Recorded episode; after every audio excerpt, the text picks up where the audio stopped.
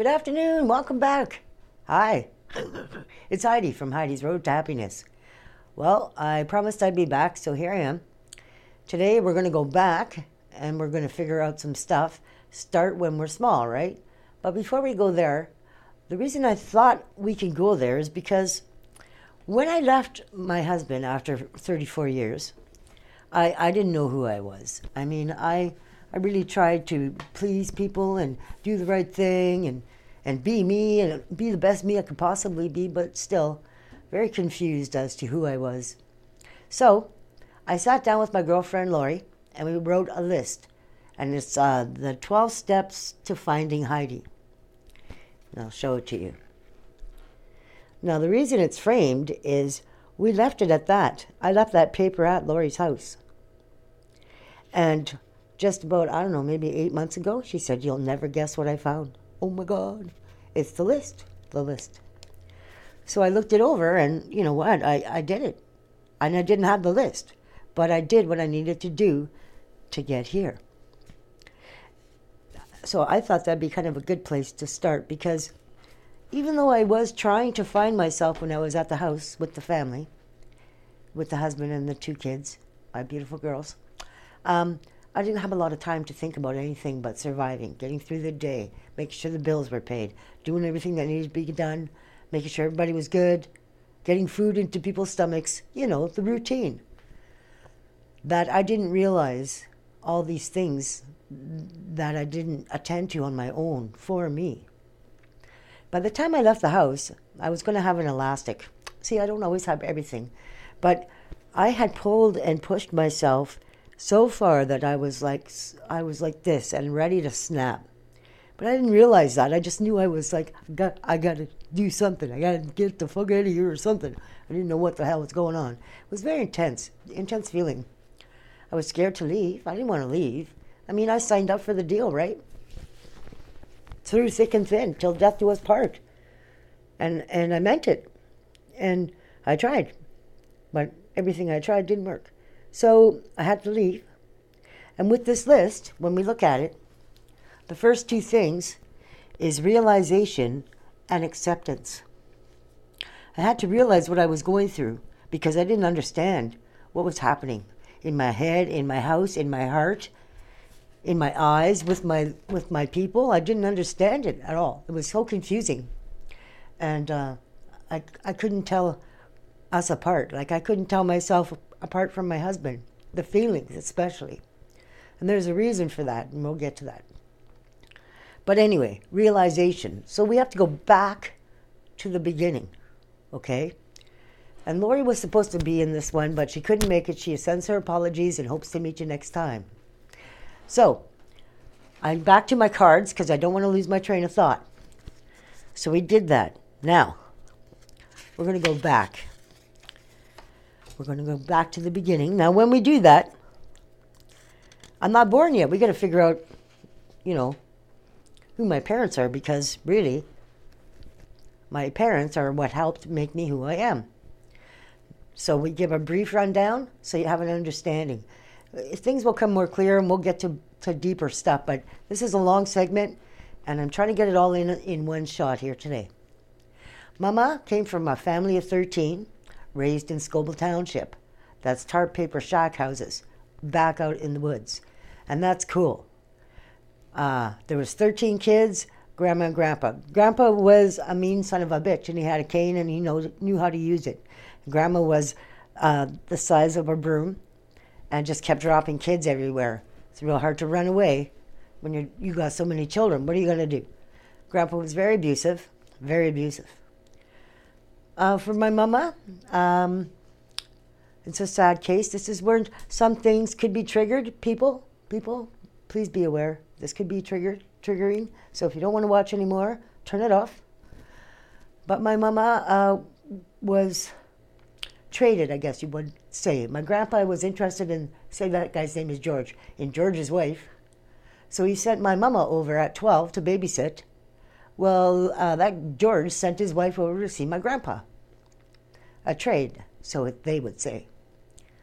My mom sure as hell didn't understand what the hell was going on. She was like pretty messed up after that and went home and told her mom, said, Mom, I was raped. And my grandma says, what do you think, you're special? Like it happens every day, like it's a piece of normal day in, in the Scoble Township. So there begins my mama's story. And then she meets my dad. And she has a son after me, and he passed of C F. And um, when that time came, the nurse asked Mama if she wanted to hold him. And he had already passed. And my mom was like, yes, I want to hold my son. And my dad said, no, let's go. So she, she went. She didn't realize, as I didn't realize for a lot of my life, as you probably don't realize, she had a choice. She could have said, screw you, I'm holding my son. But she did not, because he's the man, that's what we do, right? So that's Mama, and there's more, but, you know, well, you know, there is more. That's enough for now. Dad's side of the story, he come from Switzerland, man, like we come from Switzerland.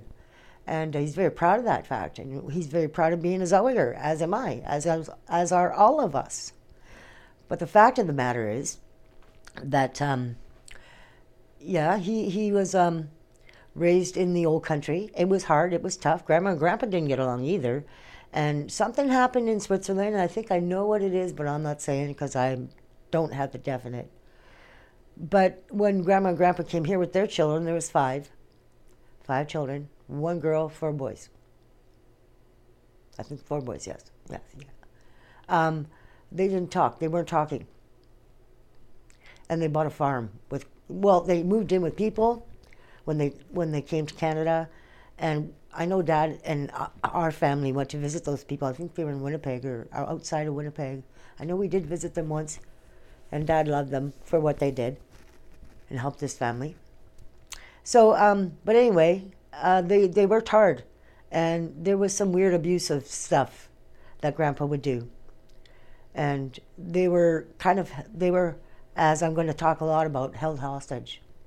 Because when we're born, we are held hostage in our in our environment. We, we have no choice. We have no idea we have a choice. There's no option at that time. And that's okay. That's how everybody starts out. I guess it's kind of like the lottery, right? So we don't know. We don't know what's going on. We're just accepting. Sorry, I'm looking at my cards. Shaking up the camera a little bit. So, all right, where do we go there? When we grow up now, I come into the picture, okay? And Mama's already lost her son. I'm a, I'm a year old, a year and a half, something like that. And um, Mom and Dad are still together. I mean, but Dad, when, when uh, it came to burying Greg, their son, Dad said to Mom, "You can. I'm not coming down there." I guess I think he was in Toronto or something, and and he said, "I'm not coming down there. You you bury him yourself." So once again, there's another. Like my mom was just shattered and battered and broken, and she's like she before the marriage even started. I'm just saying, you know. So anyway. We're told when we're kids about fairy tales, and we're all princesses, and the prince is going to ride in on the white horse, and he's going to save it, and we're going to get married, and it's going to be happily ever after for everyone, right? The fairy tales, the fairy tales. And then you get the fairy tales with the weird stuff in it, when you got the, the wicked stepmom, and you got the witch over there, and you got, well, that's life. It's not the fairy tale part. It, it could be if you can master and control and throw away all those demons and make them all just go away. That could happen. But, you know. You got to kind of know what the hell's going on. So that's not really a truth. It's not really a reality. So, you know, I mean, that's that's where things go awry. Now, when you start off like that, and you're married, and, and I'm just a kid. I'm just a kid. But through my time living in that home, I, I got some stuff, right? I got, I got some stuff. So I got to find my list now, because the list is important. I'm going to read off the list, but what I am going to do is I'm going to write it down up here, okay? So we're going to see what stuff I have before I even meet my Prince Charming. And we'll see how dysfunctional I'm already at before my true love comes in the picture, and I'm going to ride away on the horse. All right, so hang on. I got to find it. All right. Cheers. Now, if you're into astrology, number one, I'm a Capricorn. Cap. We're corn. I'm not a very good speller, so, you know. So, Capricorn. Well, it's, it's small. We'll get it bigger later. I'll redo it. So, when you're born a Capricorn, you're hardworking, you're loyal, you're tough, you're strong, you toe the line. We're goats, right? We go up the mountains. And it's not easy. And that's kind of weird because I'm Swiss. Anyway, so you go up the mountains and you got to be strong, sturdy, and toe the line to be a goat. That's that's where I am. Plus, I'm a Thursday's child. Thursday. And that's just astrology. Okay, this pen is no good. I'm going to use this one. All right. So, when I was young, my mama had gone through a lot of trauma. And so she kind of became like a smothered mother. Which is okay, because I still love her. It's fine. But, you know, you couldn't do a lot without her hovering over, making sure you were okay. Um, and then later on, when I started to learn some stuff about my mama, and my mom being who she is, I started to become codependent. And I'm going to touch on all these things throughout the show. But at this point, codependent is kind of like a people pleaser, okay? But they're separate, and, and but they're not. And it's kind of dysfunctional because I don't have the paperwork in front of me. No, I've been doing a lot of research since I started this show because I understand what I need to do to get past and through the shit that I've gone through to get to this place. But now I've got to kind of explain to you, well, what does codependent mean? What does enabler mean? What does this mean? What does that mean? Which means that I'm now de- delving harder into these subjects, which means I'm now learning even more, even more about what and who and how. And so I'm going through it with you. So we're learning together. Okay. So we got we got the, the astrology part, which is just, you know, astrology. But because my mom and I had this close bondness, We be, we did become codependent. And I did become an enabler.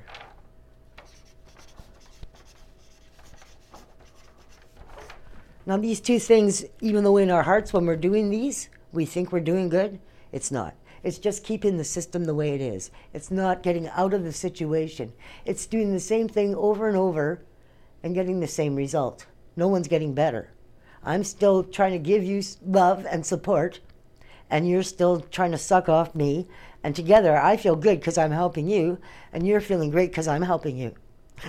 And neither one of us are, are giving each other what we need. So, the codependent, the enabler. My mom and I were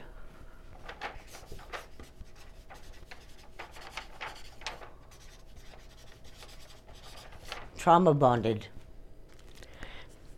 because my dad was a little narcissistic and he would be a little off his rocker once in a while. I remember being yelled at for hours because I left a pan in the sink because we had side bacon and I couldn't scrape it off. I had to soak it for a while. Hours. It was a little weird. I didn't know, but that's all I knew. So, you know. Okay, so trauma bonded, Mom and I, because we're living under the same roof. She's had a lot more trauma. I'm starting to feel it. I'm starting to get it. I feel it. I got it. Um, I had extreme anxiety.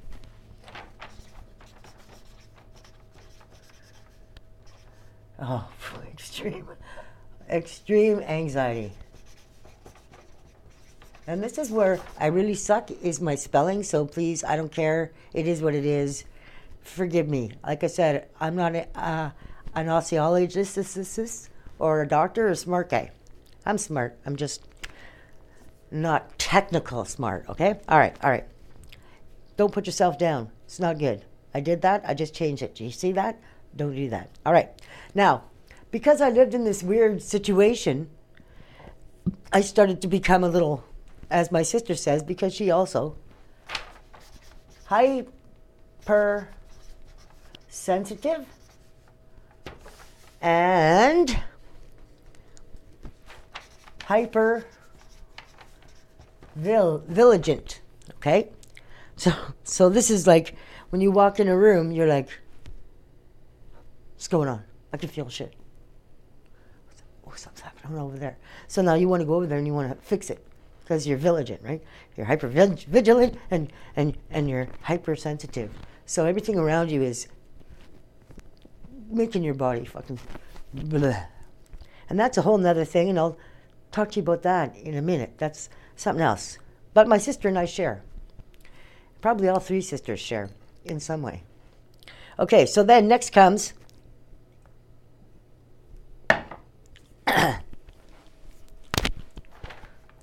every mother does this very well. Guilt. But I was raised in a Catholic house, a Catholic school, and a Catholic church.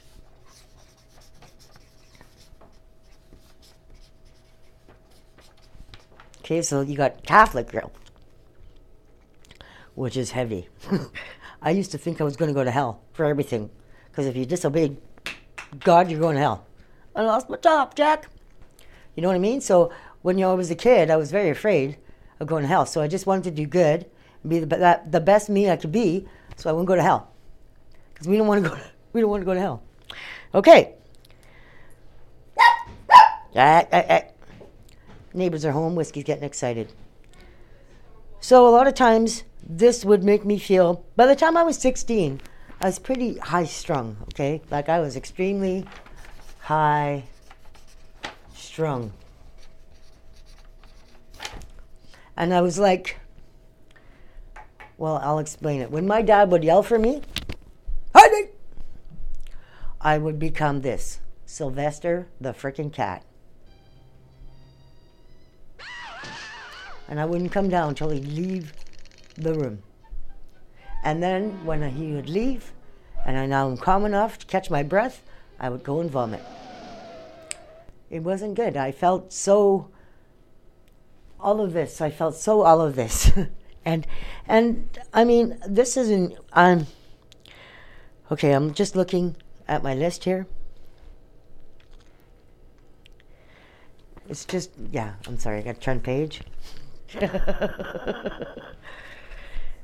You know, and and it's this point here is when I look back and I think it wasn't until I was thirty-seven that I was aware that all my life I have had an overactive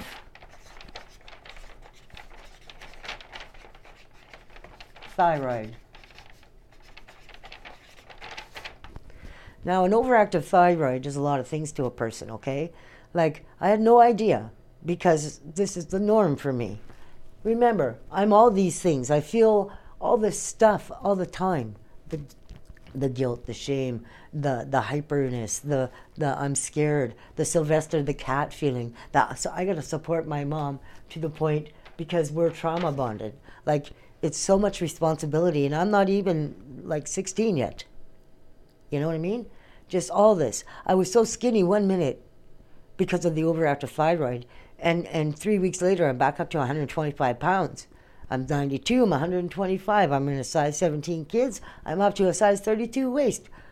I mean, it was very um, expensive. I had to buy a lot of clothes, the skinny ones, fat ones, I'm just like go in between, and it was, it was very frustrating and, and very annoying, and I just couldn't, I had such a hard time. Because how do you get all that? Ugh, I haven't even met, I haven't even turned eighteen yet. I haven't even lost my virginity. I haven't met my spy prince yet. I haven't even had a kiss yet. Like, and this is all going on. All right, so now we're kind of getting to some uh, juicier stuff. Yeah, if you thought it was like, oh my gosh, just wait. Now you're wobbling around. I hope you don't fall down. I bought this at Toy Sense. I'm so excited.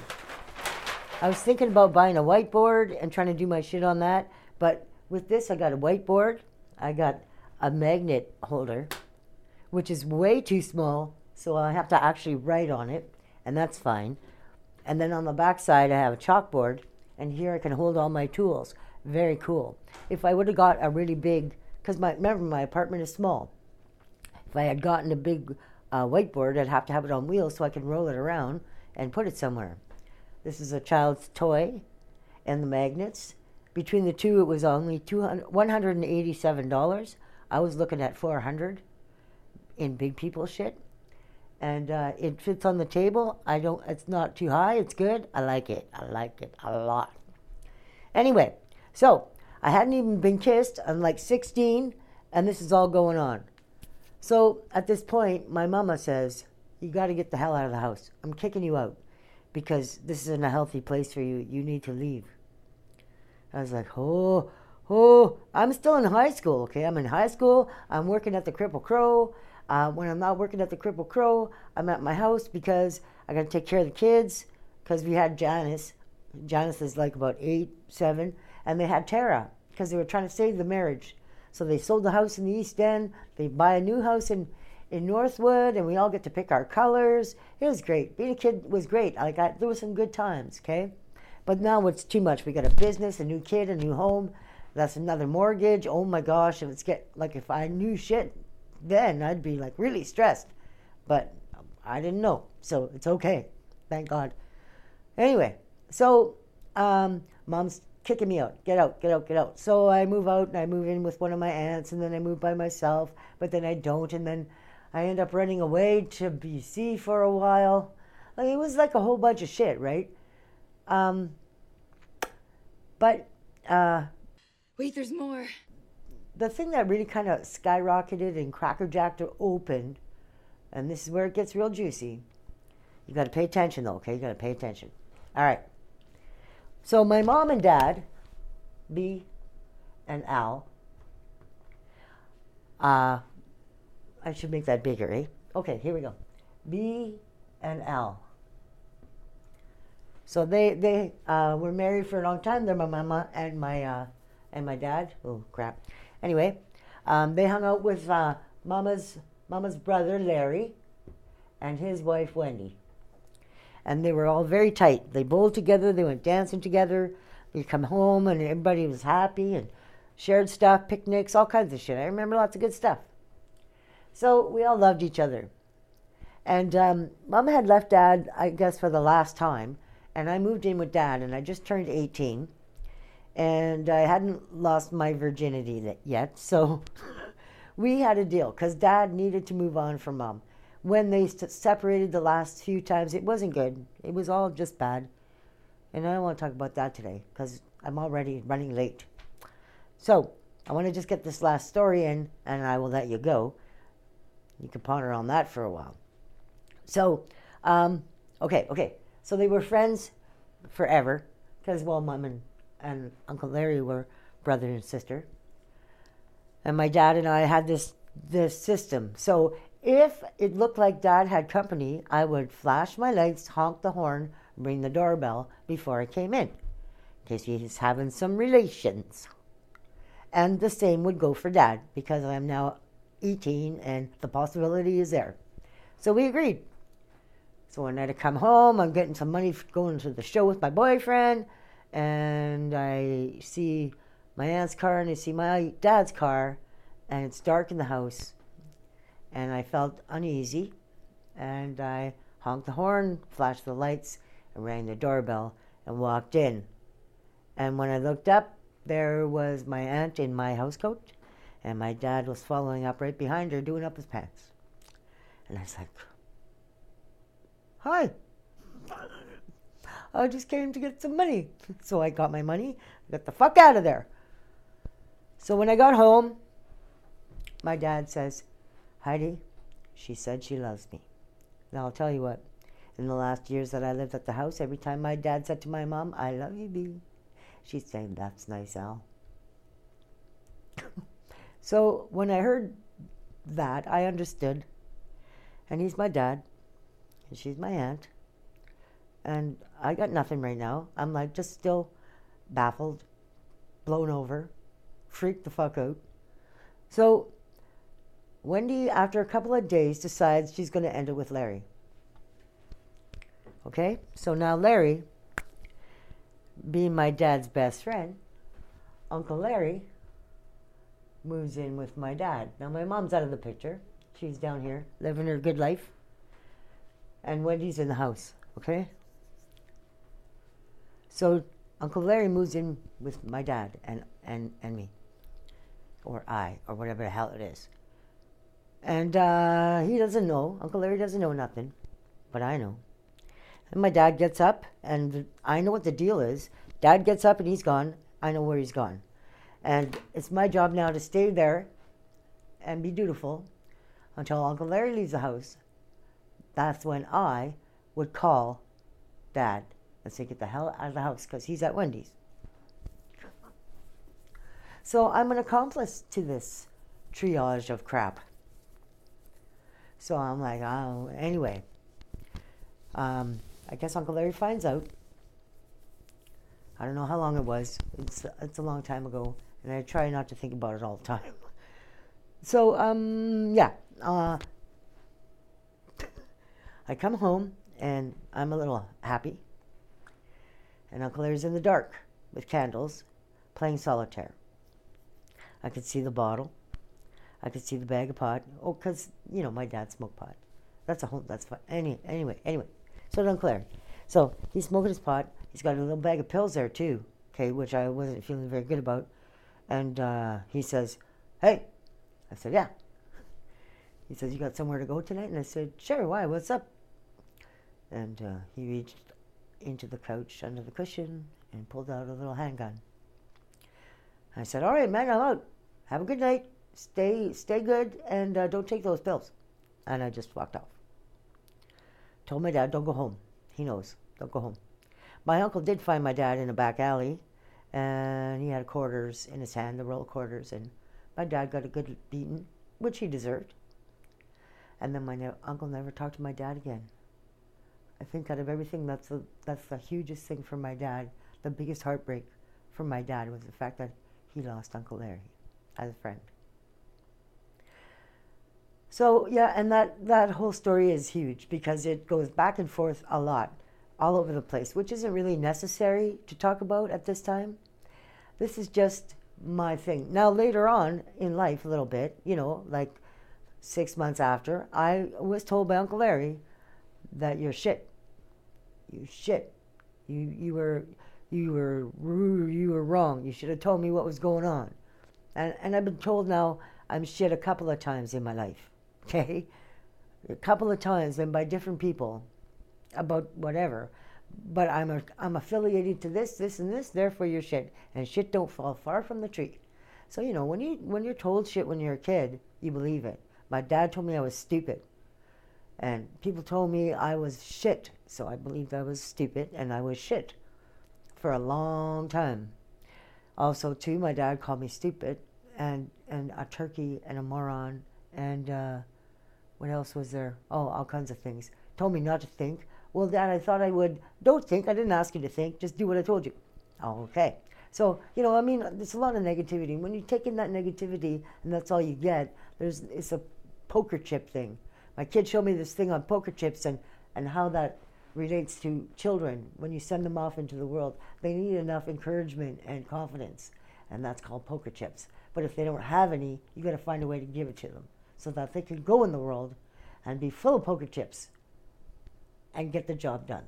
But look it up, poker chips. Sound good, good stuff, poker chips.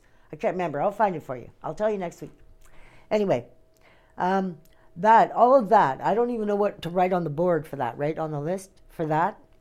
So that's what I went through, and that's, you know, the time when my husband came in. I'm gonna tell you a little bit of a background on my husband. I don't know a lot, because he never really told a lot. I talked to his sister a little bit here and there, so I, I kind of got a grasp. But it's not for me to say on somebody else, right? But it's just what I believe at this point. You know, when you get married and you're in the Catholic division, or maybe even the Protestant, I know a lot of them want you to go see a priest before you get married. I don't believe in that. I believe you should go see a psych, so, psych not a psychologist, that's it. A psych, one of them, it's just the psychologist. You you should go see a psychologist just to understand yourself, okay? And then you'll understand what you need to be loved because you've gone through all these things. Now you understand that you have all this stuff, and what you need to do is is deal with it. But in the meantime, you still need the proper guidance, support, and love while you're doing that.